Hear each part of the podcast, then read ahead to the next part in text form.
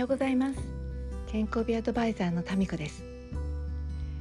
最近ムシムシしてるって言ったけど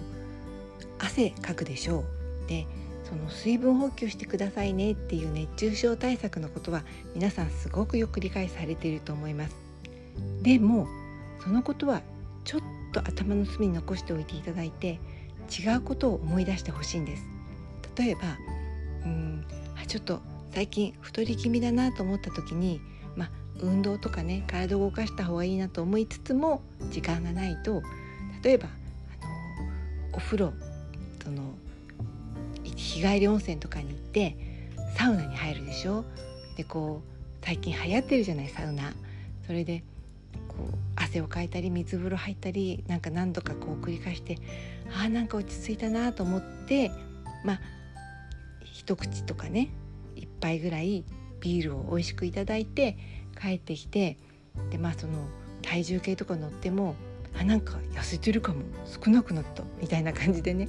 嬉しいと思うんだけどそれってね体の中でどんなことが起きてるかっていうことを考えていただきたいと思います。基本的に人間の体ってえっと7割ぐらいが水でできているって言われてるんですがこれって年齢によってまず違うんですよ。赤ちゃんとかってねこの90%くらいがね水分って言われています。ところがところがだんだんそれは年齢とともに減っていってえっ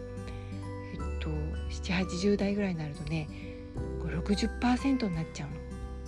すごい量が減ってるでしょ？で例えば皆さんが今30歳だとするじゃない。で水分いっぱいあるからそれ減らしてもいいかなと思ったりするしそれに何よりボクシングのねその計量前のプロのボクサーとかが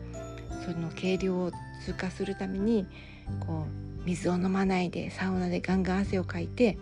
そして体重を落としてその針に乗って計量を見事クリアするっていうのを多分みんな知ってると思うからあれすれば痩せるんだ体重減るんだって思ってるかもしれないけどあれはね体から水分を抜いているわけです。もちろん汗をかくから多少のね汗と一緒に老廃物出るかもしれないけれどほとんど水分です。それで水を取ってないから水分なんですよ。でああいう選手たちって本当にその1ヶ月も2ヶ月もそういうことをしてるわけじゃなくて本当に試合前の直前計量の直前だけだけれど皆さんがね日頃それをやるとどんなことが起きるかっていうと体からね水分を出しているでしょ。でそれってよく見てそのあたさっき思い出してほしいんだけど30代は30代なりの体に水分量必要というかあるのにそれを抜いてね老化させてるってことなの。体から水分を出して干からびてるってことなの。体重計の針は落ちてるかもしれないけれど若々しさの象徴のなんかこのみずみずしさとかねそういうものが失われてやりすぎるとね肌がカサカサしたりとかサウナに入るのがダメって言ってるわけじゃなくてそういう時にはちゃんと水分補給をしてくださいな。そういうことを言いたくってでビールを飲んでるから大丈夫って言うかもしれないけどビールとかコーヒーはね利尿作用があるからよりお水を飲まないと体に水分は取っておけないんだよね。今日はねちょっとそんなお話をしました。